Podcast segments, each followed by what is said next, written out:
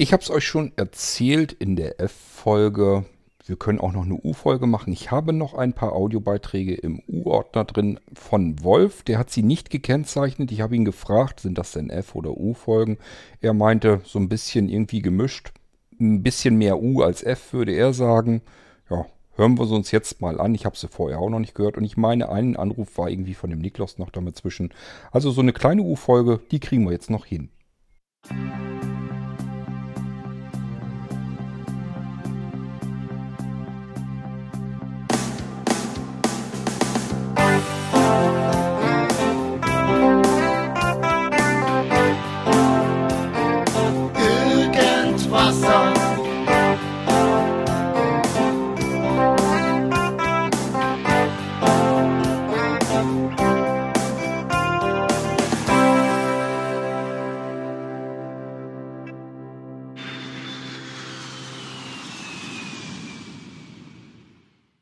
Hallo Kurt, ich wollte mich mal melden. Das ist mit dem Olympus die Aufnahme. Äh, ich weiß jetzt gar nicht, was ich eingestellt habe. Ich glaube Konferenzmodus. Egal.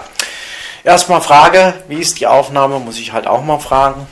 Ähm, ja, ich habe das jetzt einfach mal vor mir liegen und babbel einfach. So, folgendes. Du hattest ja auch mal eine Folge gemacht, wo es ähm, um Duschzeug ging für Haare und Haut. Ich benutze das von DM, das Belena. Bin mit dem ganz gut zufrieden, weil mir ging das immer auf den Sack. Da Shampoo, dann wieder Duschzeug, dann musst du wieder zwei Flaschen reinschicken und dann äh, tut nicht. Und das von Belena, also von, von DM, seine Marke ist es. Das ist eigentlich ganz gut zu nutzen und würde ich gerne mal als Tipp geben. Ja gut, als Tipp für andere, ich bin mit dem Zeug durch, also ich habe da keine Lust zu und ich weiß auch nicht, mir macht das nichts aus, zwei Flaschen C stehen zu haben. Wenn ich so sehe und beobachte, wie viel Fläschchen da und Tinkturen die Frauen dort stehen haben, da bin ich mit meinen zwei Fläschchen, finde ich doch eigentlich noch sehr übersichtlich und das soll mich mal nicht weiter stören. Ich habe sogar äh, zwischenzeitlich mal den Luxus gehabt, dass ich ähm, zwei Duschgels dort stehen hatte und ein Shampoo, also drei Flaschen insgesamt, finde ich für einen Mann schon extrem viel. Ähm, ja, mir macht es jedenfalls nichts aus. Ähm, Platz ist genug da und die Flaschen sollen mich da nicht weiter stören. Und ich kann mir sicher sein, dass für Shampoo, äh, die Shampooflasche, die ist dann wirklich für die Haare und das funktioniert auch vernünftig. Ich sag ja, das ist auch nicht so 100%, kann ich nicht sagen, dass man das nicht nehmen kann für beides. Ähm, das ist ja auch, dass wir immer wieder mal in Hotels oder so mal schlafen. Und dort in der Dusche ist ja meistens auch so ein Duschgel halt drin, was man dann auch für die Haare nehmen kann. Das funktioniert ja im Normalfall auch immer ganz gut. Also es klappt eigentlich auch. Da nehme ich zum Beispiel auch nur dieses dann für alles Mögliche. Also es ist jetzt nicht so, dass ich komplett abgeneigt bin, aber so für zu Hause ist es einfach nicht notwendig. Mich stören die beiden Flaschen nicht und ich renne auch nicht ständig irgendwie rum, dass ich überall irgendwo duschen muss, dass ich nun ständig mit dieser Flasche herumtragen müsste. Und deswegen macht mir das eigentlich nichts aus. Aber für die anderen, klar, warum nicht? Auch solche Tipps. Immer her damit. Ach, Schuldige, fast hätte ich es vergessen. Ja, die Aufnahme klingt prima. Super. Ähm, ist auch überhaupt kein Problem, sie hier zu importieren. Weiß ja, das Problem hatten wir des Öfteren bei deinen Aufnahmen mal. Nee, alles super, alles fein, alles super. Ähm, Tja, ist nur die Frage, ob das für dich jetzt umständlich ist. Ähm, ich sag mal, Schöne ist ja, wenn man am Smartphone aufnimmt, man kann normalerweise die Dateien, so wie sie dort sind, dann gleich so wegschicken. Jetzt vermute ich mal, dass du mit deinem Olympus die Dateien erst auf dem Olympus-Speicher hast und dann musst du es irgendwo anders anklemmen und von dort aus dann wieder verschicken. Ist immer so ein zusätzlicher Umstand. Ähm, ich nehme mal an, dass das bei dir auch so ist. Du hast einen Handgriff mehr. Jedenfalls dann in dem Fall Dankeschön von meiner Seite, dass du dir die Arbeit dafür machst. Das weiß ich zu schätzen. Die Qualität ist gut. Ähm, die Dateien sind perfekt. Alles klasse. Also, ähm, ja. Ich kann nur sagen, das lass mal so. Das ist schon sehr, sehr gut. Hallo, ich bin's nochmal Kurt. Ich wollte nochmal sagen, jetzt zu den Blinzeln-Rechnern, wo ich Probleme hatte, zwecks Bootgeschichte. Das, ähm, ich habe das Molino Live dran gehängt, per USB gestartet, den USB-Stick gezogen und wollte vom USB-Stick das Media Cation, also das ist ja dieses Tool, wo man dann Windows mit 10 installieren mit kann. Ist ziemlich lustig, weil wo ich es ausgeführt habe, meint er im Live-System, das muss ich mir dann irgendwie ähm, auch nochmal nachinstallieren. Firmwork 1 braucht man, jenes dieses braucht man und äh, mir ist es erstmal das Gesicht runtergefallen, weil nicht, nicht weil dein PM das nicht hat, sondern weil das ist Media Tool, wenn man sich das runterzieht, äh, gar nicht komplett ist und da nochmal Arbeit drin steckt, weil eigentlich wollte ich ja den Rechner in den Computerladen bringen, um den ähm, da aufziehen zu lassen, dann mit Windows 10. Aber ähm, das kann man ja auch selbst eigentlich machen. Ähm, ja, jetzt ist das Problem, ich wollte es eigentlich nackig drauf haben, aber ist jetzt egal. Nackig werde ich es dann versuchen mit dem Mediation. Jetzt ähm, wollte ich dann die Sicherheit ähm, wieder machen. Ich habe dann gefragt, wie das dann funktioniert. Ja, die sind schon registriert, die Lizenzen. Also ähm, ist logisch. Ich habe da angefragt, die sehen das auch mit Namen, wie das drin steht, wie der Rechner heißt und so. Und ja, da bin ich mal gespannt, ob das dann, wenn ich dann das Windows drauf habe, ob das funktioniert, weil im Live-System, ich muss das dann eh über die Shell oder CMD machen, sehe ich zum Beispiel nur die Platte C, also das ist aber meine zweite, also die nennt sich ja bei mir 2 Kingston. Also, und die sehe ich, die andere nicht. Also muss ich wahrscheinlich in der CMD, in der Shell, also äh, Disk-Part aufrufen, dann Select und dann die äh, Disk hinschreiben und dann, also ach, ich rede Mist, erst äh, Disk-Part ähm, aufmachen und dann, wenn Disk-Part offen ist, erstmal Disk-List und da müsste es ja kommen und dann, wenn ich dann die Nummer weiß, da müsste ich sie dann erstmal auf aktiv schalten. Die ist gar nicht aktiv mehr. Also ich sehe nur die zweite Kingston und da ist ja ein ähm, Problem. Ich, wenn ich das äh, Sicherheitsgeschichte zurückspiele, ähm, dass ich äh, erstmal sehen muss, ob ich, ob ich die Platte überhaupt angezeigt kriege in der Shell. Das muss ich jetzt erstmal gucken. Weil ähm, das Problem, das habe ich dir, glaube ich, auch per WhatsApp geschickt, ist, dass ich generell ähm, gar nicht mehr ins Bootmenü reinkomme um das dann so zu machen, ich wollte eigentlich eine Partition machen und da einfach ein Windows drauf installieren, also auf der zweiten Platte. Da wollte ich vorher eine Partition anlegen, so wie gesagt, und das da installieren. Aber nützt mir ja alles nichts mehr, weil ich komme in den ähm, Boot, äh, Quatsch, in den Bootloader, beziehungsweise wo man die Auswahl der Wechseldatenträger, also der Festplatten in dem Sinne hat, rein. Ich kann ja auch das Notfallsystem booten, und, und, aber es bootet kein System. Das heißt, das Blinzeln-System bootet nicht. Als Partition sehe ich ja auch dein Notfallblinzeln-System. Das bootet auch nicht mehr. Also, auf Deutsch gesagt, habe ich so die Arschkarte. Ich kann, ähm, muss äh, sehen, dass ich die Platte dann mit dem Notfallsystem, ähm, die Hauptplatte wieder als aktiv reingebunden kriege, die am besten formatieren und dann mit einer Sicherheit das wiederherstellen. Und bei der Sicherheit habe ich eine Frage. Was ist denn mit der, da habe ich nämlich bei Microsoft angerufen, ich soll die dann bitte anrufen. Weil ja, wenn du, wenn ich die Sicherheit, ich weiß ja nicht, wie du das gemacht hast, hast du das datenverkehrmäßig gemacht? Weil ich werde ja die ganze Festplatte rüberspiegeln ähm, mit ähm, ähm, Drive Snapshot und da ist ja die, was um, um die Hardware-ID von, von dem Mainboard eine andere. Und da weiß ich halt nicht, ob das so einfach klappt. Daher nochmal die Frage, wie ich das eventuell zu bewerkstelligen habe. Bis denn. Tschüss.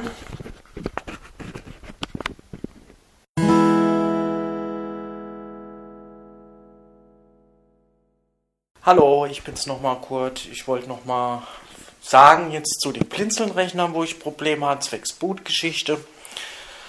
Das, ähm, ich habe das Molino Live dran gehängt, per USB gestartet, den USB-Stick gezogen und wollte vom USB-Stick das Media Cachen, also das ist ja dieses Tool, wo man dann Windows mit 10 installieren mit kann. Ist ziemlich lustig, weil wo ich es ausgeführt habe, meint er im Live-System, das muss ich mir dann irgendwie ähm, auch nochmal nachinstallieren. Firmwork 1 braucht man, jenes dieses braucht man und ähm, mir ist es erstmal das Gesicht runtergefallen, weil nicht, nicht weil dein PM das nicht hat, sondern weil das ist Media Tool, wenn man sich das runterzieht, äh, gar nicht komplett ist und da nochmal Arbeit drin steckt, weil eigentlich wollte ich ja den Rechner in den Computerladen bringen, um den ähm, da aufziehen zu lassen dann mit dem Windows 10. Aber ähm, das kann man ja auch selbst eigentlich machen. Ähm, ja, jetzt ist das Problem, ich wollte es eigentlich nackig drauf haben, aber ist jetzt egal. Nackig werde ich es dann versuchen mit dem Mediation. Jetzt ähm, wollte ich dann die Sicherheit ähm, wieder machen. Ich habe dann gefragt, wie das dann funktioniert. Ja, die sind schon registriert, die Lizenzen. Also ähm, ist logisch. Ich habe da angefragt. Die sehen das auch mit Namen, wie das drin steht, wie der Rechner heißt und so.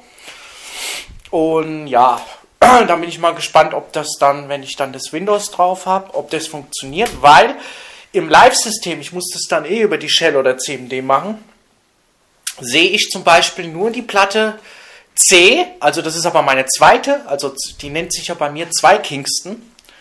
Also, und die sehe ich, die anderen nicht. Also muss ich wahrscheinlich in der CMD, in der Shell, also äh, Disk-Part aufrufen, dann Select und dann die äh, Disk hinschreiben und dann, also ach, ich rede Mist, erst äh, Disk-Part ähm, aufmachen und dann, wenn Disk-Part offen ist, erstmal Disk-List und da müsste es ja kommen und dann, wenn ich dann die Nummer weiß, da müsste ich sie dann erstmal auf aktiv schalten. Die ist gar nicht aktiv mehr. Also ich sehe nur die zweite Kingston. Und da ist ja ein ähm, Problem. Ich, wenn ich das äh, Sicherheitsgeschichte zurückspiele, ähm, dass ich äh, erstmal sehen muss, ob ich die Platte überhaupt angezeigt kriege in der Shell. Das muss ich jetzt erstmal gucken. Weil ähm, das Problem, das habe ich dir, glaube ich, auch per WhatsApp geschickt, ist, dass ich generell ähm, gar nicht mehr ins Bootmenü reinkomme. Um das dann so zu machen, ich wollte eigentlich eine Partition machen und da einfach ein Windows drauf installieren, also auf der zweiten Platte. Da wollte ich vorher eine Partition anlegen, so wie gesagt, und das da installieren. Aber nützt mir ja alles nichts mehr, weil ich komme in den ähm, Boot, äh, Quatsch, in den Bootloader, beziehungsweise wo man die Auswahl der Wechseldatenträger, also der Festplatten in dem Sinne hat, rein. Ich kann ja auch das Notfallsystem booten, und, und, aber es bootet kein System das heißt, das Blinzeln-System bootet nicht. Als Partition sehe ich ja auch dein Notfall-Blinzeln-System. Das bootet auch nicht mehr. Also, auf Deutsch gesagt, habe ich so die Arschkarte. Ich kann, ähm, muss äh, sehen, dass ich die Platte dann mit dem Notfallsystem, ähm, die Hauptplatte wieder als aktiv reingebunden kriege, die am besten formatieren und dann mit einer Sicherheit das wiederherstellen. Und bei der Sicherheit habe ich eine Frage. Was ist denn mit der, da habe ich nämlich bei Microsoft angerufen, ich soll die dann bitte anrufen. Weil ja, wenn du, wenn ich die Sicherheit, ich weiß ja nicht, wie du das gemacht hast, hast du das datenverkehrmäßig gemacht? Weil ich werde ja die ganze Festplatte rüberspiegeln ähm, mit ähm, ähm, Drive Snapshot und da ist ja die, was um, um die Hardware-ID von, von der Mainboard eine andere. Und da weiß ich halt nicht, ob das so einfach klappt. Daher nochmal die Frage, wie ich das eventuell zu bewerkstelligen habe. Bis denn. Tschüss. Ja, liebe Leute, so durcheinander wie Wolf das erzählt hat, kriegt er den Blinzeln-Computer auch hin. Ich weiß nicht, was da immer passiert. Also, ich habe sein, seinen Blinzeln-Computer, den hat er ja kaputt gehabt, habe ich ihm neuen gekauft und habe das alles umgebaut, die ganzen Platten und so weiter da wieder rein, Windows wieder aktiviert und so weiter und so fort, was da alles dann da so zugehört. Und hier lief der Rechner prima. Überhaupt kein Problem, lief einwandfrei. Und ich dachte mir, ja, schickst du hin, brauche ein bisschen Einschaltknopf zu drücken, System startet, der kann arbeiten. Funktionierte so auch, hat auch so funktioniert. Allerdings auch war die Freude, glaube ich, nur ein paar Tage. Irgendwann plötzlich schrieb Wolf mich dann an und sagte, ja, geht nicht, startet nicht. Ich sage, wie hast du das denn jetzt wieder hingekriegt? Das gibt's doch gar nicht.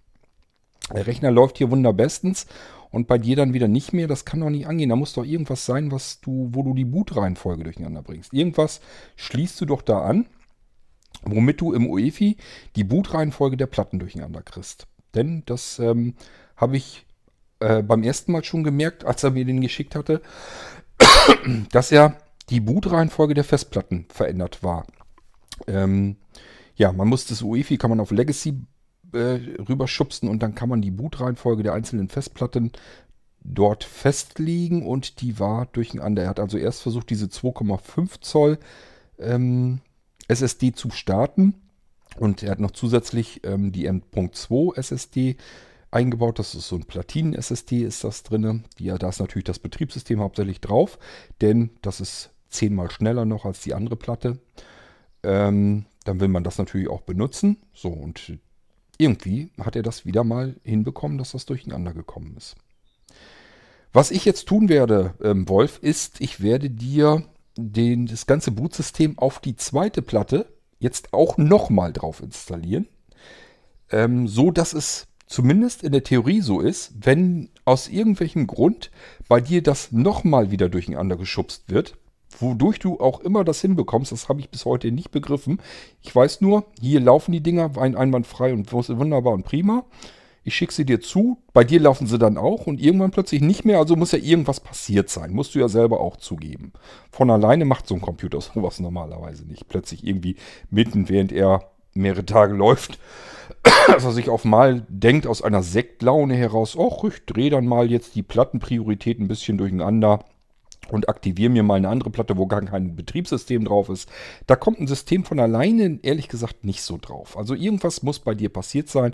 Ich will das dir jetzt nicht unterstellen, dass du da irgendwas rumgebastelt hast oder sowas. Das weiß ich nicht. Das interessiert auch in dem Moment gar nicht.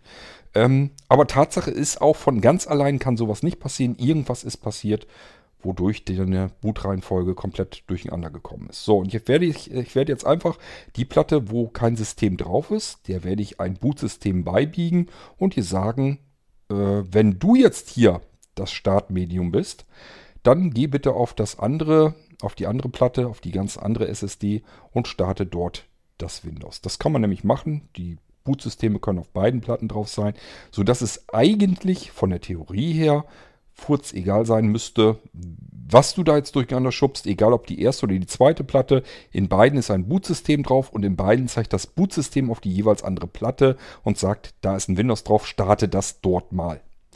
So habe ich das jedenfalls vor. Ich habe natürlich noch keine Zeit gehabt, mir den Rechner jetzt nochmal anzugucken.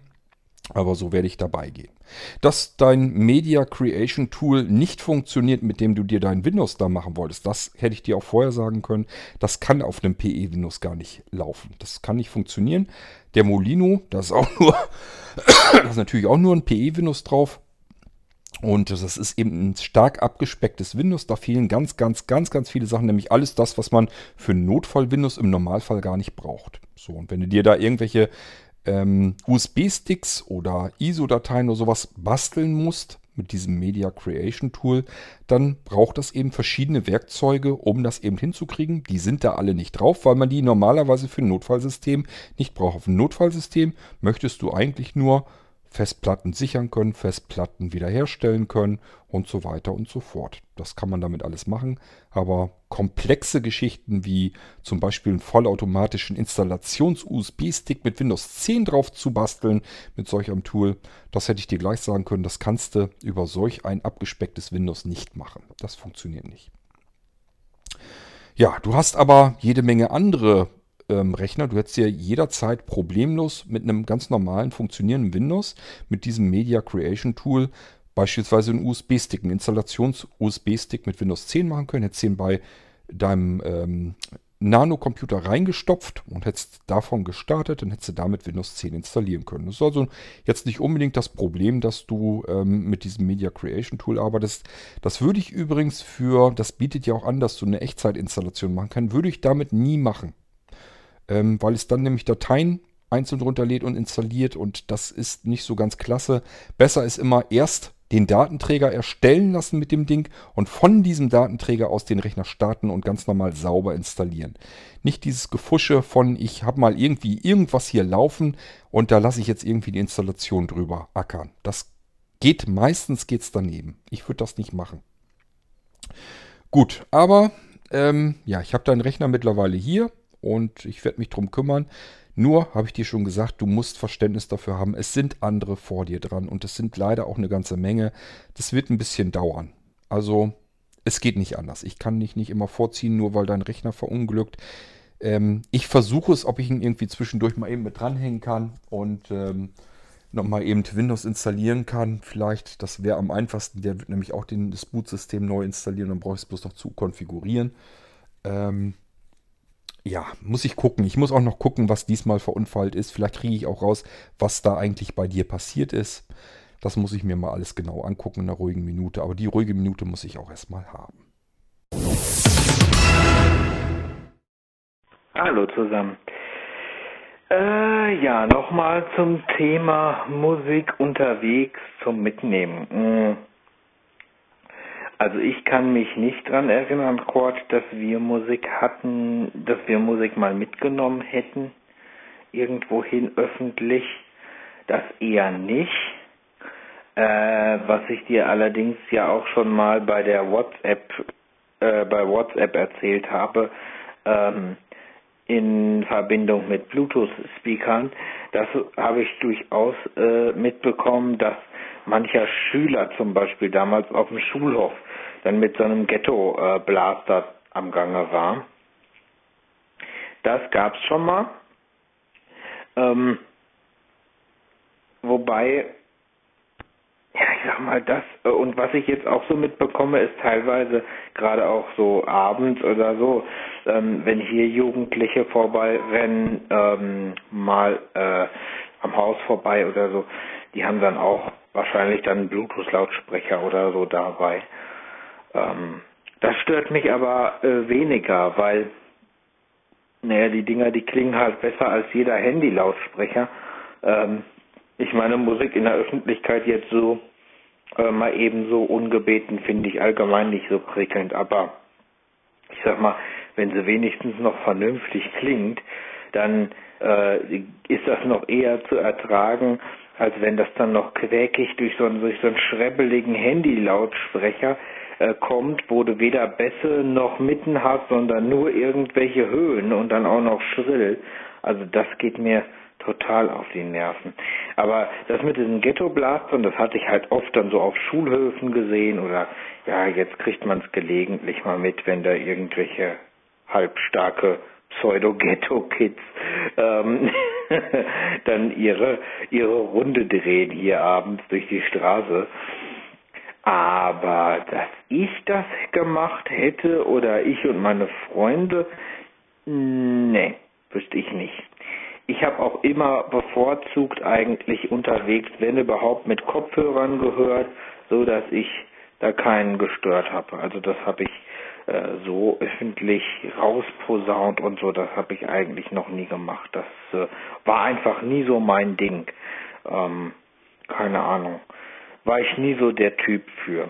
Also, ja, das äh, habe ich nie gemacht. Ich habe auch immer auf einer erträglichen Lautstärke gehört, äh, wenn ich Kopfhörer auf hatte. Bei meiner Schwester, da war es teilweise so, dass die so laut gehört hat, dass man das bis nach außen gehört hat. Das war aber dann wahrscheinlich, fanden wahrscheinlich ihre Ohren dann auch nicht mehr so dolle. Aber das habe ich nie gemacht. Ich habe eigentlich immer im Verhältnis sehr leise gehört. Muss man, braucht man ja auch nicht so laut, wenn du gerade gerade wenn du Kopfhörer auf hast, ja nicht, weil das ist dann ja laut genug, selbst wenn du leise hörst, hörst du das ja sehr deutlich. Nee, aber so dieses öffentliche Musik äh, ähm, ich meine, das hätten wir nicht gemacht. Zumindest wüsste ich es jetzt nicht. Könnte ich mich jetzt nicht dran erinnern. Das Problem an Musik ist ja immer so ein bisschen, dass die Geschmäcker doch recht unterschiedlich sind. Es gibt zwar immer so ein bisschen was, was man sich so gefallen lassen kann. Ich sag mal so diese übliche, ganz normale 0815 Radio-Gedudelmusik oder auch das, was man vielleicht auf Feiern hört. Das ist dann nicht, vielleicht nicht der eigene Musikgeschmack, aber man kann es dann vielleicht über sich ergehen lassen. Ähm, aber es gibt eben auch wirklich Musik, die mag vielleicht bloß man selbst gerade, alle anderen mögen es nicht, die um einen herumstehen. Und dann ist es einfach penetrant, das Zeug so laut zu machen, dass alle anderen das nur zwangsläufig mithören müssen. Normalerweise müsste man das gleich umdrehen. Also ich sag mal, wenn so ein Jugendlicher ist, der da irgendwie seinen Rap oder Hip-Hop oder so hört, ähm, wahrscheinlich ist das auch schon alles nicht mehr modern, kann ich mir gut vorstellen. Ich bin auch nicht im, im, im in der Zeit richtig drinne. Ähm, jedenfalls, wenn die sowas laut aufdrehen und hören, beispielsweise im Bus, wünsche ich mir so manches Mal so einen 70- oder 80-jährigen Opi, eine Sitzreihe weiter, der so ein Ghetto-Blaster hat, der lauter ist als das Handy von dem Jugendlichen und der dreht dann seinen Ernst Mosch richtig laut auf. Ich würde beides ungern selbst hören, schon gar nicht in der höheren Lautstärke, aber in dem Fall würde ich mir den Ernst Mosch glatt mal gefallen lassen, nur um das blöde Gesicht des Jugendlichen zu sehen, der nun sein Scheißgedudel äh, ausmachen kann, weil er es eh nicht mehr hören kann. Übrigens, penetrante Musik, ja, heute auch wieder. Nee, heute Quatsch. Heute ist Sonntag, gestern war Samstag. Samstag, ich wieder im Garten. Ich weiß nicht, im Moment es sind hier türkische Wochen in Rethem. Also entweder heiraten hier jedes Wochenende andere Türken oder aber es sind immer dieselben Türken und die kommen aus dem Feiern gar nicht mehr heraus. Also irgendwie auch wieder mehrere Straßen weiter. Anja hat mir das mal erklärt. Das ist also wirklich noch nicht mal die nächste Straße, auch nicht die übernächste Straße, sondern noch mehr Straßen dazwischen. Und ich kann im im Garten im Prinzip fast Radio nicht mehr hören. Wenn ich es nicht ein bisschen lauter mache, kann ich kein Radio mehr hören, weil die Musik wirklich so laut ist. Und zwar original die gute alte türkische Musik. Tatsache ist, ich höre die, wenn ich rauskomme und ich höre die, höre ich die gerne. Aber Tatsache ist auch, wenn ich dann draußen sitzen bleibe und höre dieser Musik, na, vielleicht eine Dreiviertelstunde oder Stunde zu, dann fängt sie an zu nerven. Mich würde mal interessieren, ich habe garantiert doch auch Türken hier unter den Hörern vielleicht Deutsch-Türken oder ja, spielt eigentlich gar keine Rolle. Jedenfalls ähm, jemand, der diese türkische Musik, ja, ich sag mal, mit der Muttermilch aufgesogen hat und die sich gerne ständig selbst anhört. Mich würde mal interessieren, ähm, nervt das nicht irgendwann? Weil da ist ja auch kein Gesang oder sowas drin. Das, ich weiß nicht, ob das live gespielt wird oder so. Ich sag ja, erster Reflex von mir ist immer, wenn ich die höre, die geht irgendwie ins Blut rein. Man möchte am liebsten so ein bisschen mitwippen und so weiter. Ich finde die klasse. Also, das ist nicht das Problem. Ich finde das toll. Die, die orientalische Musik gefällt mir erstmal. Das Problem, was ich dabei nur habe, ist, ähm, dass die, je länger man sie hört, sie verändert sich ja nicht wirklich extrem. Es bleibt ja immer so ein bisschen gleich. Ich habe das Gefühl, als wenn immer so dieselben Instrumente gespielt werden und der Takt wird auch immer wieder versucht, eben so hinzubekommen, dass man so ein bisschen Lust hat mitzuwippen. Also irgendwie bleibt diese Musik die ganze Zeit über so. Und ich sag mal, ja, ersten 10 Minuten, gar keine Frage, tolle Musik. Viertelstunde, ja, macht Spaß. Halbe Stunde, ja, kann man sich gut anhören. Stunde, na, jetzt wird es aber auch langsam, jetzt könnte sich's auch mal ändern. Das haben wir ja in Deutschland ein bisschen anders mit der guten deutschen Musik. Wenn man hier eine Feier hat, dann kommt dann Helene Fischer hier und Andrea Berg da und dann kommt auch mal irgendein anderer Scheiß dazu. Also ich kann das auch alles nicht ab, davon abgesehen. Aber zumindest ist ein bisschen Abwechslung drin, hat man so manchmal das Gefühl. Ähm, die habe ich, wenn Türken feiern, höre ich das da nicht raus. Also ich höre da keine Abwechslung großartig raus. Da ist nicht, dass mal jemand was singt oder so. Und es ist immer nur diese typische Musik mit denselben Instrumenten. Klar, variiert die so ein bisschen, aber über mehrere Stunden ist die relativ für meine Ohren jedenfalls gleich klingt. Und da würde mich mal interessieren, nervt das eigentlich nicht? Oder ist das wirklich so, ja, wenn man damit groß geworden ist, dass man das einfach gerne hört und dann lässt man sich das auch mal sechs, sieben oder acht Stunden gut gefallen? Denn ich denke mal, so lange ist das da bestimmt draußen hergegangen. Die sind irgendwann am frühen Nachmittag angefangen und am späten Abend habe ich es immer noch laut musizieren gehört. Hoffentlich können das hier alle in der Nachbarschaft so ab. Das weiß ich nicht. Also ich kann da prima mit klar. Von mir aus können die das so laut machen, wie sie lustig sind. Ich finde das lustig. Ich setze mich gerne in den Garten und lausche dieser fremden Musik. Und äh, wenn es mir zu viel wird, mache ich entweder in meinem Garten die Musik ein bisschen lauter oder gehe einfach rein. Fertig. Also mich stört das nicht. Von mir aus können die jedes Wochenende feiern. Ich frage mich bloß manchmal so ein bisschen, ja, ob das alle so gut abkönnen. Ähm, letzten Endes, äh, wenn man das oft macht, dann ist das keine Ausnahmesituation. Jeder hat Verständnis, wenn irgendjemand mal feiert und laut Musik macht. Da hat jeder andere in der Nachbarschaft Verständnis dafür, weil der nächste könnte er selbst sein, der mal feiern will und lauter Musik macht. Deswegen hat da jeder Verständnis dafür, wenn jemand, ich sag mal, jedes Wochenende laut Musik anmacht, weil er irgendeine Feier hat, dann könnte ich mir vorstellen, insbesondere wenn das solch eine Musik ist, dass sie irgendeinem früher oder später auf den Sack gehen könnte. Da bin ich halt so ein bisschen, ja, ich hoffe, dass das nicht passiert, denn das Schlimmste, was ich mir vorstellen könnte, ist, dass dieses harmonische Miteinander, dass ich, also wir haben hier in Rethem, finde ich jedenfalls, ist eigentlich so ein bisschen Multikulti und ich finde das sehr gut. Mir gefällt das prima. Ich mag das einfach. Ich hasse das wie die Pest. Diese ganzen menschenverachtende Scheiße, diese ganze braune Suppe, die sonst irgendwo herrscht, dass die einen auf die anderen gehen und rumschimpfen und womöglich noch Schlimmeres machen, ähm, hasse ich wie die Pest. Ich kann nichts Schlimmeres ab als dieses, dieses, ja, die, einfach dieses Menschenverachtende. Zwischenmenschliche, das wir in deutschen Städten ja oft genug haben. Ich habe das Gefühl, als wenn das in Rethem nicht so ist. Es gibt auch hier sicherlich Menschen mit anderer Meinung, die sagen, das muss nicht alles so sein und das könnte auch anders sein und es ist vielleicht auch ein bisschen viel und was weiß ich, dieses typische, ja, in rechte Richtung gehende Gerede. Das geht mir auch schon auf den Sack, aber ich sag mal, solange das nur eine Meinungsäußerung ist, okay, da muss man mit klarkommen, es geht nicht anders.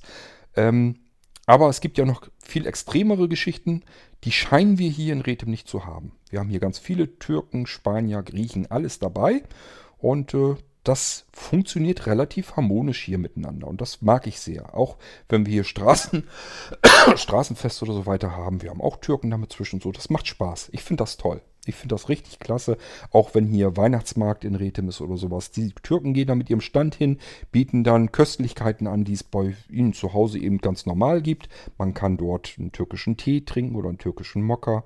Es gibt irgendwas Gebackenes, selbstgebackenes. Die älteren türkischen Frauen haben dann so wie es in der Heimat auch gelernt haben, machen dann irgendwelche ganz leckeren Sachen.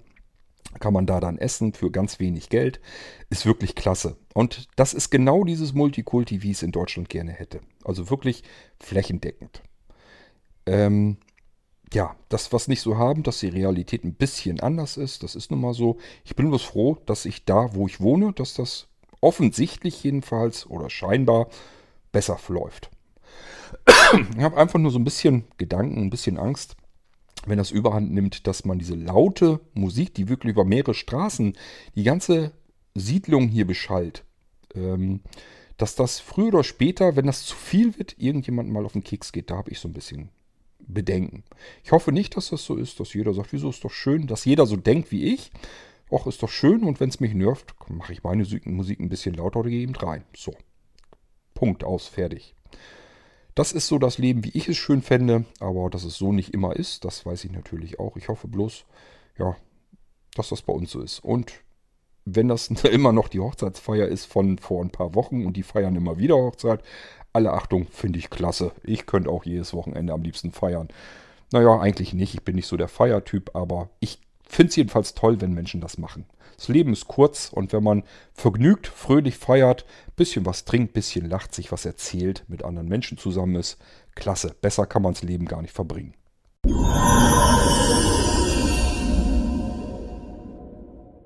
Ja, nochmal, hallo, hier, ich bin's nochmal der Wolf, um nur nochmal zu meinem Fall zu kommen. Ähm, warum der Rechner nicht ging, kann ich mir jetzt durchaus sehr gut vorstellen, wie der Bootloader verreckt ist. Und zwar, ich habe heute, ich wollte noch irgendwas Schriftliches machen, komme ich nicht dazu. Jetzt wirst du sagen, warum kommst du nicht dazu? Hast keine Zeit? Ja, das ist richtig, keine Zeit. Jetzt sagst du, warum denn? Jetzt weg, nicht auf die Folter weiterspannen. Ich sag's, und zwar, weil Microsoft Update gekommen ist. Und zwar ein sehr heftig großes, was jetzt gekommen ist. Ich merke es nämlich, ähm, ich wollte es nämlich am Laptop dann mal schnell machen, ehe ich mich dann weiter mit dem Rechner ähm, beschäftige. Das braucht ewig, ähm, bis das jetzt installiert war. Und ich nehme an, dass beim Blinzeln-Rechnern dieses Update gelaufen ist, weil der Screenreader nämlich schweigt, wenn das läuft. Also ähm, das Update wird gezogen, das ist kein Problem. Aber wenn der Neustart dann kommt, dauert es nämlich ewig, ähm, bis das dann läuft und man kriegt es nicht mit, weil, die, weil man kriegt ja keine Input mehr, weil normalerweise fährt er hoch und bleibt stehen, dann heißt es, sagt der Screenreader, also jetzt bei mir NVDE, also NVDA, ja, ähm, Updates werden installiert, bitte den Computer nicht ausschalten. Aber es ist still gewesen eine ganze Zeit und ich nehme an, dass ich den Rechner einfach mal den Strom abgedreht habe während eines Updates. Und damit habe ich mir wahrscheinlich den ganzen Bootloader beim Blinzeln zerschossen. So nehme ich an, ähm, dass ich, das mein Fehler ist gewesen, weil ich es nicht mitbekommen habe, dass da noch ein Update gezogen wird oder läuft. Weil das Lustige ist, er hat dann das Update gefahren also ich rede jetzt wieder vom Notebook. Dann gut, dann kommt dann ja, fahren Sie mal runter. Dann war das immer ganz normal. Dann bin ich dann nochmal bei Updates gucken gegangen. Da war das noch nicht richtig da. Dann hört man dann, ja, so und so viel Prozent, so und so viel Prozent und so weiter. Und dann kommt der Punkt, wenn er dann nochmal sagt, neu starten, wo du ewig nichts hörst. Also die Updates sind noch gar nicht da. Das ist ein ganz anderer Zyklus, wie das sonst ist. Dass man die dann nämlich unter Updates Windows 10 äh, nochmal dann, dass er sich die da nochmal holt. Und dann, wenn er dann runterfährt, bleibt er eine ganze Zeit stehen. Und das, ich, bei mir muss das so gelaufen sein, ich bin das routinemäßig gewohnt gewesen. Du fährst die Updates, kriegst ähm, eine Benachrichtigung. Also ich habe das ja so eingestellt, nicht, dass, ähm, dass ich dann selbstständig immer ähm, runterfahren kann, wann ich will. Und dann sage ich dann, ähm, ja, fahr runter. Und dann ähm, fährt das Ding hoch, bleibt kurz stehen und dann kriegst du die Meldung vom Screenreader, bitte nicht ausschalten. Updates werden installiert. Dass das, weil dieser Zyklus auseinandergefallen ist, nicht der Fall war und daher habe ich mir den ganzen Bootloader zerschossen. Ja, so ist es halt. Scheiße, wenn man nichts sieht. Ne? Immer das Gleiche. okay, dann weißt du darüber auch noch Bescheid. Ich wünsche dir was. Tschüss. generell muss ich euch vielleicht mal sagen, weil ihr da blindlings vielleicht nicht so hinterkommt, wenn große Updates kommen und es kam jetzt in der Tat ein großes Update, das 1803. Ich habe zu Anfang dieser aktuellen Podcast-Staffel habe ich über die Probleme des letzten Windows-Updates des großen 1803 von April ähm, berichtet, dass das Probleme genug gemacht hat. Ja, und äh, während es natürlich installiert, ist natürlich fatal, wenn man da den Computer abwirkt und ihm den Saft wegnimmt. Ähm, ich kann das natürlich einerseits nachvollziehen. Wenn der Computer sich lange Zeit nicht mehr rührt, das tut er ja für einen faktisch nicht mehr. Ja, das wieder, der Vorteil ist eigentlich der Nachteil. Früher hatte man eine Festplatte drin und wenn der Screenreader nicht zu hören war, aber die Festplatte war am Rumrödeln, dann hätte man sich auch blindlings noch denken können, okay, er rackert da ja rum, irgendwas macht er, ich lasse ihn mal in Ruhe laufen. Ja, SSD, keine mechanischen Teile mehr, ich höre gar nichts. Also weiß ich einfach nicht. Der Rechner rührt sich einfach nicht. Und ähm, das nehme ich auch keinem übel. Ich würde es genauso machen, wenn der Rechner sich überhaupt nicht mehr rührt. Für, für mich scheinbar nicht mehr funktioniert, würde ich das gleiche machen. Ich würde ihm den Strom klauen und also ausschalten. Übrigens, wenn es geht, bitte nie hinten das Netzteil rausnehmen und ihn darüber das Strom klauen, weil dann nimmt, nimmt er ihm wirklich den Strom, sondern lieber den Ein- und Ausschaltknopf gedrückt halten, bis er ausgeht. Das selbst beim Nano, der hat einen kleinen Lüfter drin, so ganz kleines bisschen hört man den Lüfter, Ohr dran halten, Knopf gedrückt halten, bis der Lüfter aus ist, dann wisst ihr, der Rechner ist aus und dann schaltet ihr ihn wieder ein. Also ich will euch das nicht vorhalten, dass ihr das macht. Mir wird es wahrscheinlich genauso gehen. Schlimm ist es natürlich trotzdem. Ähm, ja, wie kann das überhaupt passieren? Es gibt mehrere Stationen, wie so ein Update eigentlich eingespielt wird. ich will das eigentlich gar nicht Update nennen. Dieses 1803 ist wie alle anderen größeren Creators Updates ein komplettes Betriebssystem. Das komplette Windows 10 wird neu installiert und das, die, die Einstellungen, die Sachen von dem alten System werden rüber importiert in das neue, neu frisch installierte System. Ist eigentlich eine komplette frische Systeminstallation. Das ist immer das, was ich so schlimm finde. Denn wenn da was bei schief geht, bedeutet das, der Rechner geht nicht mehr.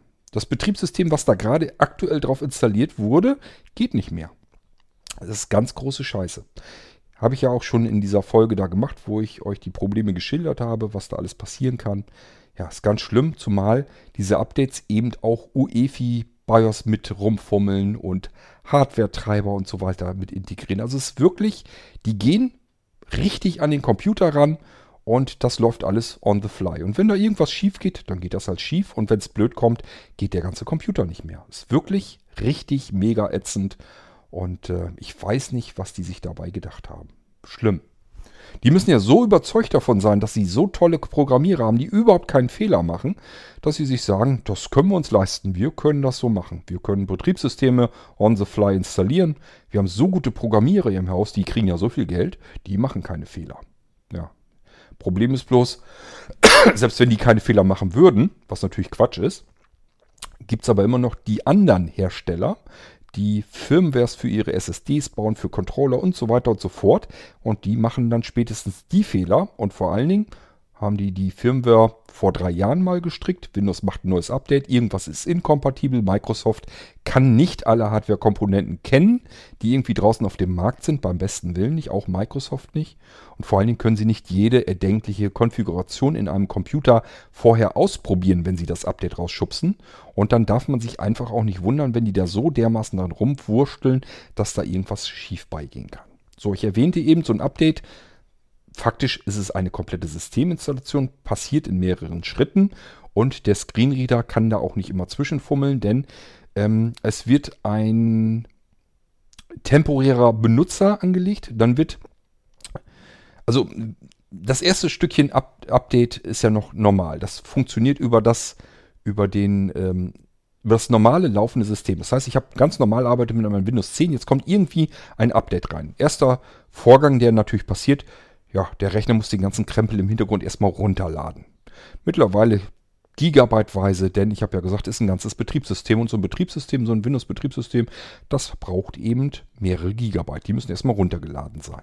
Dann fängt er an, die Installation komplett vorzubereiten. Das kann er alles noch in diesem laufenden System. Aber irgendwann sagt er sich, okay, jetzt muss die ganze Geschichte frisch installiert werden. Das geht nicht, während hier das aktuelle System läuft. Das ist der Moment, wo ihr vielleicht euren Computer einfach nur ausschalten wollt, habt gar im schlimmsten Fall gar nicht mitgekriegt, dass er im Hintergrund schon längst dieses riesige Update geladen hat. Ihr wundert ihr euch nur, dass er nicht anzeigt Neustarten oder herunterfahren, sondern ähm, aktualisieren und neu starten und aktualisieren und herunterfahren steht dann plötzlich als Eintrag da. Dann kann man sich schon denken, oh, hier schwant Übles. So, dann kann man neu starten oder auch herunterfahren. Wenn man ihn dann wieder einschaltet, dann bootet er jedenfalls diesen anderen Benutzer äh, in dieses andere System. Ähm, das kann entweder das PE-System sein, dass er damit irgendwas macht, oder aber es kann wirklich in einem sauberen Benutzer sein, den er sich temporär anlegt. Jedenfalls wird dort eine ganz andere Windows-Instanz gebootet als die, die ihr habt, wo euer Screenreader drauf läuft, eure Anwendungen drin laufen und so weiter und so fort. Das wird jedenfalls nicht gestartet, sondern etwas anderes, was er braucht, um das System sauber zu installieren. So, ihr habt jetzt keinen Screenreader. Auf dem Bildschirm steht äh, wir richten Windows neu ein und, und ja, Update wird installiert und so weiter und so fort. Das steht auf dem Bildschirm, bekomme ich blindlings nicht mit, weil mein Screenreader nicht läuft. Ich habe SSD-Platten in meinem Rechner drin. Das heißt, ich höre auch nicht, dass da irgendwas rumrödelt. Für mich ist dieser Rechner faktisch komplett funktionslos. So, und jetzt kennt das jeder. Ja, funktioniert nicht. Ich gebe ihm mal ein paar Minuten. So, dann wartet man fünf Minuten davor. Wenn man davor sitzen bleibt und wartet, dann kommt einem jede Minute sowieso nochmal vor wie zehn Minuten. Also das Ganze zieht sich auch noch elendig in die Länge. Ich empfehle euch eigentlich immer, wenn euer Computer nicht läuft und ihr seid auch gerade vielleicht nicht darauf angewiesen. Ihr müsst also nicht unbedingt jetzt in diesem Moment mit diesem Computer arbeiten. Lasst die Kiste laufen. Geht woanders hin. Geht raus, geht einen Kaffee trinken, guckt eine Fernsehsendung, guckt in Ruhe einen Kinofilm, der anderthalb Stunden geht. Guckt dann mal wieder, was euer Computer macht. Ganz oft ist es nämlich so, dass irgendwas im Hintergrund am Rumrödeln ist und dann ist er irgendwann mit seiner reichhaltigen Arbeit fertig, startet wieder ganz normal hoch, Screenreader läuft im Ideal wieder, Idealfall wieder und jetzt könnt ihr auch arbeiten. Ja, jetzt haben wir aber keine Geduld gehabt und der Screenreader läuft nicht. Ähm, ja, ist natürlich jetzt ein bisschen blöd. Ich habe das auch schon erlebt, äh, wenn er hier Updates installiert hat. Das war sogar schon zu Windows 7 Zeiten so, dass er ein Update, ein großes Update installiert hat, also selbst bei Windows 7, ist in dieses andere System reingestartet und hat nicht wieder neu gestartet in den eigentlichen Benutzer rein. Man hat dann einen riesen Schreck. Als mir das das erste Mal passiert ist, habe ich gedacht, du Scheiße, was ist hier denn passiert? Ich wollte an meinen Rechner gehen, ganz normal damit arbeiten, habe gar nicht mitbekommen, dass er jetzt ein Update installieren wollte. Er ist in dieses, in dieses zweite Benutzer, in dieses Administrationskonto gegangen. Also er hat den Rechner neu gestartet, aber in einem anderen, in diesem temporären Benutzerkonto, wovon ich euch eben erzählt habe. So, und dann ist ein leerer Desktop zu sehen. So ein paar Sachen sind für alle Benutzer, die werden angezeigt, aber ganz viel ist eben weg. Und für jemanden, der das zum ersten Mal erlebt, sieht das so aus, als wenn man zwar irgendwie so ein bisschen in seinem System ist, aber irgendwie fehlt alles. Es ist alles kaputt. Kein einziges Programm lässt sich mehr richtig starten, weil es da gar nicht richtig rein installiert ist. Ähm, meine Dateien sind irgendwie alle weg. Ja, alles ist futsch. Da muss man erstmal drauf kommen, den Computer runterzufahren einfach, wieder hochzufahren in seinen eigenen Benutzer. Und äh, dann funktioniert das auch wieder. Das kann eben auch passieren. Das heißt, wir haben hier mehrere Stolperfallen. Zum einen, das System kann temporär wirklich gestartet sein und ist einfach nur am Ackern. Dann würde helfen, anders beschäftigen, irgendwas anderes machen. Ich sag ja, auch über längeren Zeitraum. Wenn das nachts ist, ähm, ich sag mal, ihr macht jetzt zum Abend hin und dann macht ihr solche Spirenzchen, lasst die Kiste die Nacht überstehen. Geht schlafen, lasst den Kasten stehen, guckt euch das Teil nächsten Morgen an. Wenn der dann noch nicht fertig ist, dann könnt ihr sicher sein, da ist irgendwas faul, der macht nicht weiter. Aber ansonsten lasst die Kiste in Ruhe laufen, irgendwas macht er da. So, ähm, wenn es dann noch nicht ist, dann ähm, einmal kurz den Ausschalter drücken, damit er, wenn er einen normalen Benutzer gestartet hat und da läuft sonst nichts mehr und ja, er wartet einfach nur, dann fährt er normalerweise, jedenfalls in dem Blinzeln-Rechner, so konfiguriert, dass wenn ihr auf den Ausschaltknopf kurz drückt, dass das System eigentlich runterfahren soll. Sauber runterfahren. Wartet ihr, tut sich da was, schaltet der Computer aus. Wenn er es getan hat, wieder einschalten und einfach gucken, ob er jetzt richtig startet mit eurem Screenreader. Ähm, wenn er ähm, auf einmal kurz drücken nicht reagiert hat, also nicht herunterfährt und ihr habt jetzt schon eine ganze Weile gewartet, dann haltet den Ausschalter paar Sekunden gedrückt, so lange, bis der Computer zwangsausgeschaltet wird. Da hat das Betriebssystem keinen Einfluss drauf. Das wird von eurem Mainboard gesteuert. Das heißt, das sollte eigentlich immer funktionieren. Wenn ihr den Ausschalter gedrückt haltet, dann wird der Computer ausgeschaltet. Auch wenn das System damit nicht einverstanden wäre, spielt keine Rolle. Das ist immer so der Notgriff, um Computer zwangsweise auszuschalten. Bitte immer nur dann machen, wenn sich wirklich nichts mehr tut. Nicht hinten den Netzstecker ziehen. Wenn ihr einen großen Computer habt und das noch so dieser Hauptnetzschalter dran an eurem Netzteil, auch nicht ausschalten, sondern wirklich diesen einen Aus-Taster, ist es ja eigentlich nur, gedrückt halten ein paar Sekunden, bis der Computer sich zwangsabschaltet. Da sind nämlich verschiedene ähm, Logiken drin, die einfach sagen, okay, ähm, äh, ich lasse die Festplatte zum Beispiel noch eine Sekunde länger laufen, damit damit einfach kein Schaden passiert und so weiter. Also das kann man alles vernünftig steuern. Ich hatte das hier, als ich meinen großen Tower hatte, hatte ich das so, dass wenn der Computer äh, zwangsausgeschaltet wurde, dann lief drinnen intern sogar der CPU-Kühler noch circa 10 Sekunden weiter. Also das ist wirklich clever gelöst worden. Das macht jeder Hersteller so ein bisschen anders. Aber da gibt es ganz verschiedene Möglichkeiten, den Computer so ein bisschen zu schonen. Aber dafür muss man eben diesen Taster vorne gedrückt halten und nicht hinten den Strom wirklich abschalten. Dann kann der Computer solche Maßnahmen noch ergreifen, wenn er sie denn integriert hat. Ja, wenn alles nichts nützt, ja, dann habt ihr wahrscheinlich wirklich ein Problem. Und äh, was jetzt bei Wolfs Rechner genau passiert ist, das muss ich mir noch angucken. Der ist halt wieder verunglückt.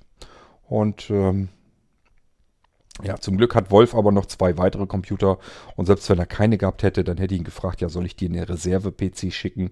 Dann kannst du zumindest gleich weiterarbeiten. Also wenn sowas mal sein sollte, ihr habt einen Blinzeln-Computer und äh, ihr zerschießt euch den oder irgendein Update ins, äh, zerschießt euch den und ihr habt keinen anderen Computer, nicht verzagen. Ich hätte früher gesagt Hagen fragen, mittlerweile heiße ich ja König. Passt jetzt leider nicht mehr so gut, aber äh, meldet euch und sagt, ich habe keinen Computer mehr. Hilfe! So, und dann helfe ich euch. Dann ähm, mache ich euch ganz schnell eben einen kleinen alten Reserve-Ersatzcomputer fertig, schicke euch den her. Ihr habt einen Computer, mit dem ihr erstmal weiter arbeiten könnt. Ihr könnt mir euren verunglückten Computer schicken, könnt in Ruhe weiterarbeiten mit dem Ersatz-PC, der kostet euch keinen Euro, nur die Versandkosten. Ähm, ihr könnt mit dem Ding arbeiten. Ich kann euren Blinzencomputer wieder auf Trab bringen, kann den wieder in Ordnung bringen, sodass der wieder läuft. Und dann kriegt ihr irgendwann den Blinzeln-Computer einschaltfertig wieder zurück, könnt den ähm, Leih-Computer wieder zurückschicken und das Thema ist durch. Ihr könnt ganz normal mit dem Blinzeln-Computer weiterarbeiten. Hat zwei Vorteile. Erstens, ihr könnt sofort mit einem Computer weiterarbeiten, müsst nicht warten, bis der irgendwie hin und her geschickt wird, fertig wird oder sonst irgendetwas. Das geht relativ zügig dann. Ähm, und für mich hat es den Vorteil, ihr macht mir nicht ständig Druck, dass ihr jeden zweiten Tag mich nervt und fragt, ist mein Computer schon fertig? Das muss nämlich auch nicht sein, das kann ich auch nicht gut gebrauchen. Und äh, so kann ich mich in Reihenfolge so ein bisschen kümmern. Es kann dann eben dauern, bis euer Original Blinzeln-Computer wieder zurückkommt, dass da vielleicht auch mal ja, Wochen sogar dazwischen sind, schlimmstenfalls. Aber ihr könnt zumindest mit einem Computer arbeiten. Ihr seid nicht ohne Computer. Das ist immer das, wo ich ein bisschen drauf schaue, dass ihr weiterarbeiten könnt. Wenn ihr mir natürlich sagt, ich habe noch einen Computer hier, das ist meistens der Fall. Die meisten sagen, ja, gut, das war jetzt mein Notebook oder so. Ich habe noch einen alten PC hier, den habe ich aber sowieso in meinem Einsatz, dann nehme ich den erstmal umgedreht. PC ist irgendwie, muss gemacht werden. Ich habe aber noch ein Notebook, damit arbeite ich weiter. Alles nicht so schlimm. Dann arbeitet ihr mit eurem Zweitcomputer weiter. Die meisten haben eben noch einen zweiten Computer, der ist vielleicht einfach älter. Den schmeißt man aber ja auch deswegen nicht weg. Dann hat man noch einen als Reserve und arbeitet damit weiter. Und ich kann mich in Ruhe um euren verunfallten Computer kümmern. So, das mache ich hier mit Wolfsheim Computer natürlich auch. Ähm, ich rechne allerdings damit, dass das ein bisschen intensivere Arbeit wird. Da brauche ich ein bisschen Zeit dafür. Und es gibt jetzt einfach im Moment ähm, andere wartende Leute, die sind erstmal dran. Das nützt jetzt nichts. Sie warten schon so lange auf ihre Computer, die kann ich, den kann ich nicht sagen. Ich habe hier einen verunfallten Computer nach dem anderen. Ich habe nämlich schon zwei weitere Unglücksfälle zwischendurch gehabt. Die habe ich mich auch wieder drum gekümmert. Und ähm, ja, das war ein bisschen dringender, das habe ich dann fertig gemacht. Hatte andere Sachen, die mir noch dazwischen gefunkt sind. Und die Leute müssen immer warten und warten. Das ist einfach mega ätzend, denn die wollen ihre neuen Computer, die sie bestellt haben, gern irgendwann auch mal benutzen wollen. So, die sind jetzt erstmal dran, lieber Wolf, und danach kümmere ich mich dann in Ruhe um deinen verunfallten Rechner.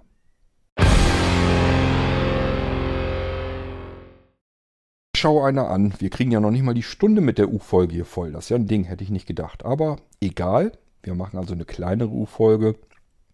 Ja, waren ja auch nur ein paar Audiobeiträge. Schönen Dank an Wolf und an Niklas für die Audiobeiträge. Ähm, ja, wenn noch mehr Leute was haben, sich mal beteiligen wollen.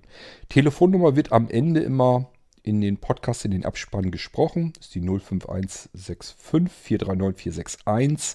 Da könnt ihr anrufen, einfach drauf quatschen. Und das kommt dann hier in den Podcast mit rein. Dann kann ich da gerne drauf reagieren. Ihr könnt auch einfach nur ein Statement loswerden könnt auch von mir aus sagen, irgendwas finde ich scheiße. Sprecht das da drauf. Ich weiß zwar nicht, wie ihr dann erfahren habt, wenn ihr den Podcast nicht mögt, dass ihr den Anrufbeantworter benutzen könnt, aber macht das ruhig. Mir soll das alles egal sein. Ich hau das hier alles rein. Mir macht das nichts aus. Und ähm, ansonsten, ja, wir haben jetzt, stehen jetzt unmittelbar vor Pfingsten.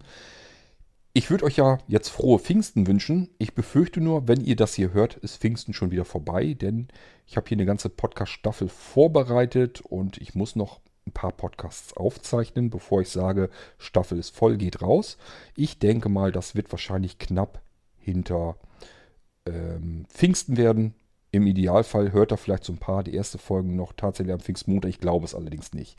Sebastian braucht auch ein bisschen Zeit und er muss auch mal ein bisschen Pfingsten genießen können. Wahrscheinlich kommen die Irgendwasser-Podcasts, die ihr hier jetzt hört, äh, nach Pfingsten raus. Dann hoffe ich, ihr habt schöne Pfingsten gehabt. Haben ja noch viele schöne Tage hoffentlich vor uns. Ich hoffe, dass wir mal wieder so einen richtig schönen Bombensommer haben. Ähm, ist für mich dann immer ätzend, wenn ich dann drinnen arbeiten muss. Aber umso schöner, wenn ich dann rausgehe. Die kurze Zeit, die ich dann habe draußen, die genieße ich immer in vollen Tüten. Also ich nehme mir trotzdem die Zeit immer, dass wir abends dann grillen oder was weiß ich, nachmittags Kaffee trinken. Also Ausgedehnte Pausen lasse ich mir, egal was kommt, nie nehmen. Die brauche ich auch, sonst würde ich das hier alles gar nicht durchhalten können. Ähm, dafür ist es einfach zu viel. Äh, das strecke ich mir über den Tag verteilt, mache zwischendurch immer wieder ordentlich Pausen. Nur so kann man das Ganze eigentlich wirklich aushalten und nimmt, nimmt die Arbeit auch nicht so wirklich als Stress wahr. Das ist immer schlimm, wenn man sich selber, ich sage immer, den Stress, den macht man sich eigentlich selber. Wenn man sich immer einen Kopf macht, ja, jetzt musst du diesmal, jetzt musst du das mal, jetzt hast du das wieder nicht geschafft und dies nicht, da kann man sich auch verrückt mitmachen. Ich versuche dem immer entgegenzuwirken, einfach indem ich viel Pausen mache, indem ich aufstehe, wenn ich wach werde und mir nicht einen Wecker stelle. Das ist ein Luxus, den hat man dann eben, wenn man nicht morgens bei einem bestimmten Arbeitgeber auftauchen muss, dann kann man einfach sagen, ich gehe ins Bett und schlafe ein, wenn ich müde bin und wenn ich aufwache, dann bin ich eben wach, dann stehe ich auf. So, das ist ein Riesenluxus und den weiß ich durchaus immer zu schätzen. Das kann man gar nicht genug hoch einschätzen und das nimmt eine ganze Menge Stress auch raus aus dem Alltag. Man denkt dann immer, ja, wenn ich das so höre, was der Kord da alles macht, das, der muss ja rund um die Uhr nur in Stress sein. Das denken ganz viele. Und äh, ja, es ist oftmals viel Arbeit. Oftmals ärgert es mich auch einfach, dass ich die Arbeit habe. Ähm, insbesondere, wenn wir eben schönes Wetter haben. Ich jetzt eigentlich lieber draußen sitzen bleiben würde, weiß aber, ich muss noch mal rein, noch mal ein paar Handschläge tun, damit ich einfach das Gefühl habe, ich habe heute wieder ein Stückchen geschafft. Für mich ist immer wichtig, ich habe immer am Abend äh, oder ich sag mal, wenn der Tag rum ist, will ich immer das Gefühl haben, du bist ein Stückchen weitergekommen. Selten, dass ich das Gefühl habe, dass ich sagen kann, ich habe heute so viel geschafft, wie ich eigentlich ursprünglich gerne gewollt hätte oder vielleicht sogar noch mehr. Das habe ich eher selten. Ich habe immer das Gefühl, ich habe immer zu wenig geschafft den Tag über. Ich habe den Tag nicht richtig nutzen können, weil wieder irgendein Scheiß dazwischen kam. Aber das ist dann so. Ich kann mir da nicht immer einen Kopf drum machen. Das macht mich sonst bloß kaputt. Das will ich nicht. So. Das ist eben das, was ihr daran merkt, dass ihr mal sehr lange auf eure Sachen warten müsst. Aber es ist die einzige Möglichkeit, wie ich das, was ihr da haben wollt, machen kann für euch. Ich hoffe, ihr seht es mir nach. Das war jetzt mal wieder eine schöne kleine U-Folge. Und ähm, ja, ich suche euch noch einen C64-Titel raus. Soll ja Tradition haben und die soll natürlich bleiben. Hoffentlich erwische ich den jetzt nicht doppelt. Ich weiß gar nicht mehr, wen ich als letztes hatte. Ist schon so lange her mit der letzten U-Folge. Naja, wenn es dann doppelt ist, ich hoffe, ihr merkt es dann gar nicht. Also ich suche euch jedenfalls äh, für die U-Folge wieder einen C64-Titel raus. Wünsche euch noch eine schöne Zeit und wir hören uns dann wieder im nächsten Irgendwasser Podcast, sicherlich zu einem anderen Thema. Bis dahin macht's gut. Tschüss, sagt euer König Kort.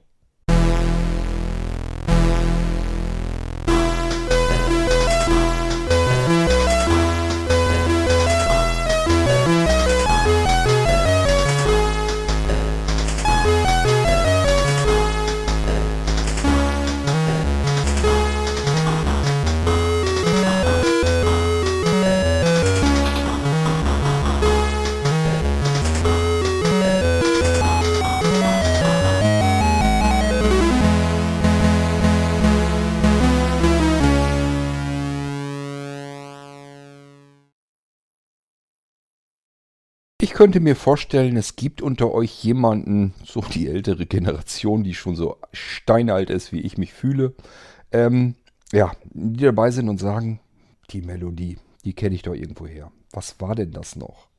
Ja, C64 ist klar. Wird wahrscheinlich irgendein Spiel sein, ist auch klar. Wo gehört die Melodie hin? So, deswegen eben nochmal angehängt. Das ist die Musik von Uridium. Uridium war nämlich ein Spiel, was damals zu C64-Zeiten eigentlich auch jeder so irgendwie auf dem C64 drauf gehabt hat.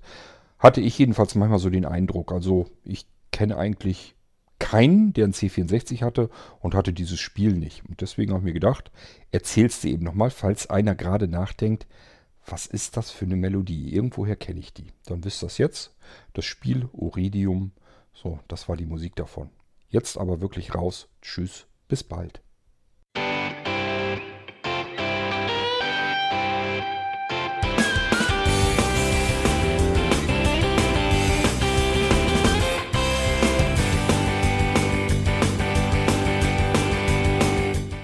Das war Irgendwasser von Blinzeln.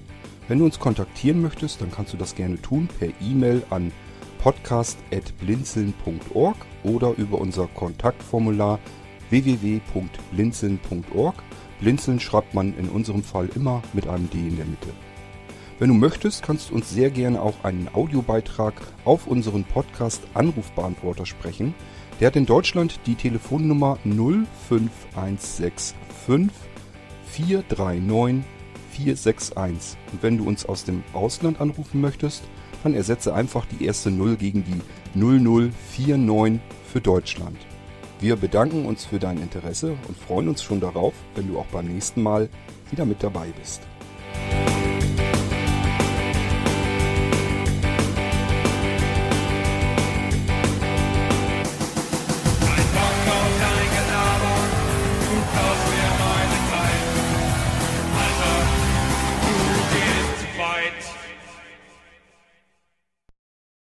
Auweia, jetzt habe ich hier 47,5 Minuten. Ich würde doch jetzt zu gern noch eben den Podcast auf eine Stunde treiben. Ich will die Stunde erreichen. Was kann ich euch denn zweieinhalb Stunden noch im vollsülzen? Das weiß ich ehrlich gesagt auch nicht.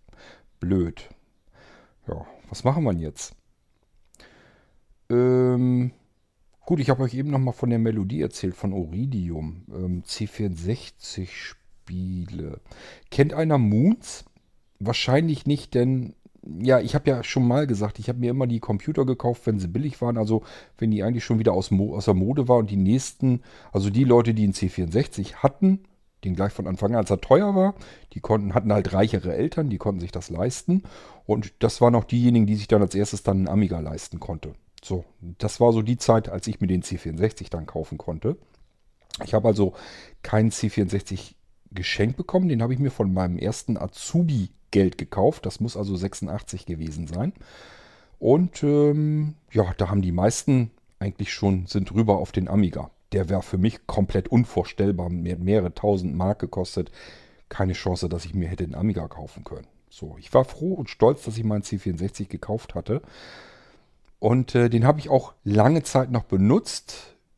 Ich glaube, auf Amiga bin ich erst ja, als das eigentlich schon wieder abgelaufen war, das Ganze. Als Commodore sogar pleite war, da habe ich mir, glaube ich, meinen ersten Amiga gekauft. 94, ich glaube. Ich weiß es nicht mehr so ganz genau. Jedenfalls, bis dahin hatte ich den C64 tatsächlich.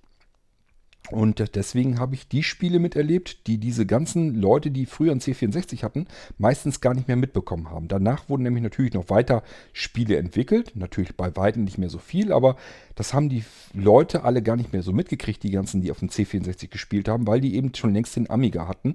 Und es gab eben Spiele, die auf dem C64 entwickelt wurden für das System, die es auf dem Amiga gar nicht gegeben hat. Und ein Spiel war dabei, da kann ich mich noch sehr gut dran erinnern. Das finde ich bis heute hin den besten, ähm, ja, wie nennt man die Dinger nochmal? Ich glaube, Vertikal-Shooter, oder? Horizontal. Ähm, wo geht, wie geht es da drum? Wie, wann nennt man das Vertikal- und Horizontal-Shooter? Wenn, geht es um die Schussrichtung oder wie sich das, in dem Fall das Raumschiff bewegt? Das weiß ich gar nicht. Ich glaube, Horizontal-Shooter ist, wenn das Raumschiff von links nach rechts durch den Bildschirm geht, ne?